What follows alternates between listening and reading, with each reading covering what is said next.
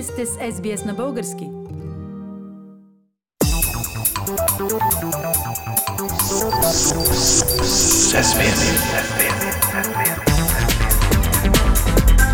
Акценти на седмицата.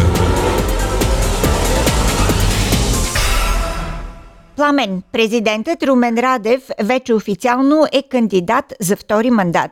Този път обаче го издигна инициативен комитет, а не Българската социалистическа партия, както беше преди 5 години. Защо?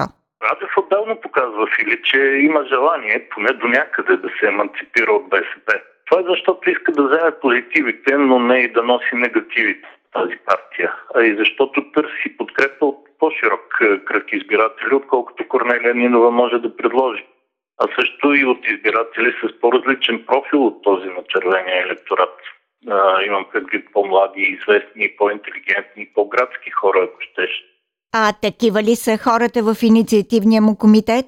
Направен е опит да се съберат такива, но в интерес на истината комитетът далеч не е цвета на нацията, както беше рекламиран. Това проличава в прекалено стандартните слова по време на самата церемония на представянето на президентската кандидатура, а до голяма степен то е и логично.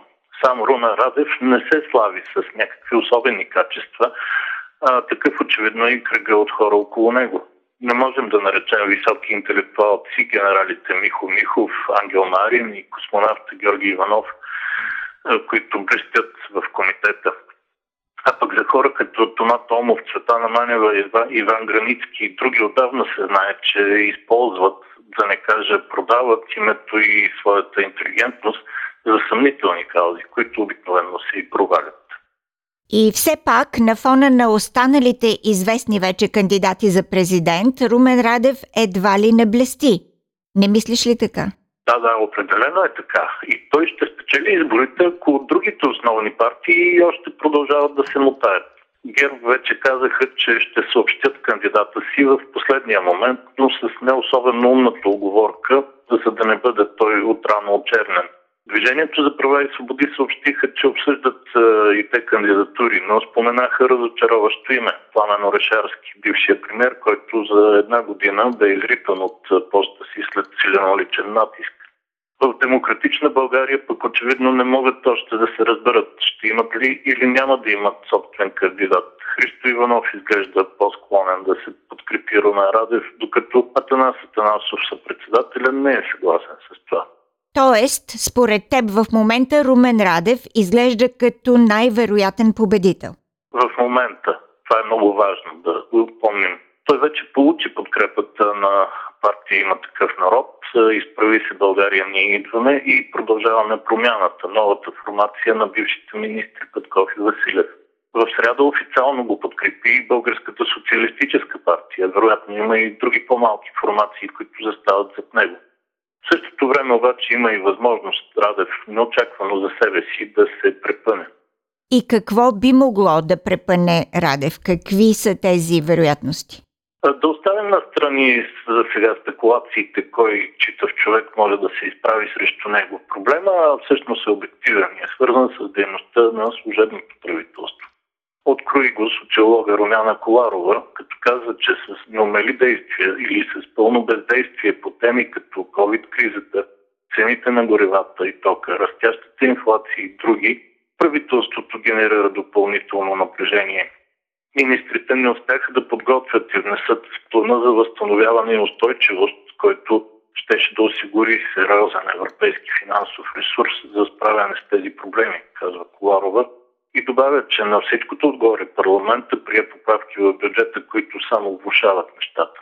Всичко това е за сметка на Румен Радев, твърди Румяна Коларова и прогнозира, че до изборите на 14 ноември негативните процеси ще се задълбочат и президента няма да бъде подминат от растящото обществено недоволство.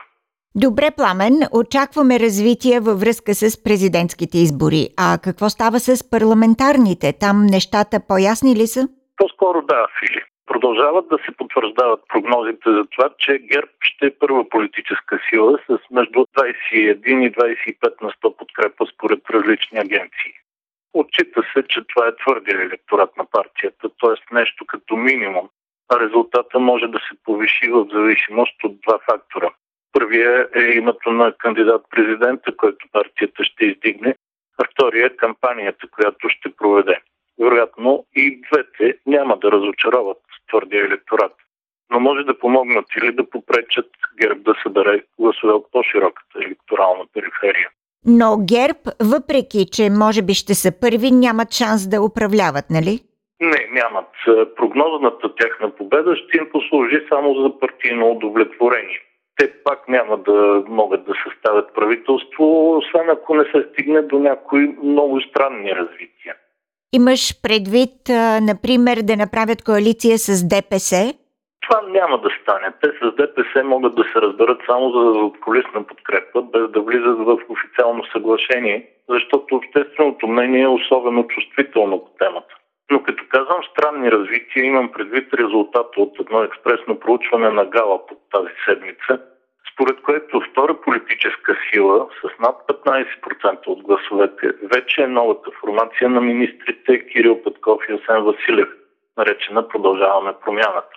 От Галъп специално подчертават, че това е момент на снимка и проучването не сочи тенденция, само реалност. Но все пак да си представим, че прогнозата наистина се сбъдне и евентуално с втория мандат се състави коалиция на Продължаваме промяната с ГЕРБ и Демократична България.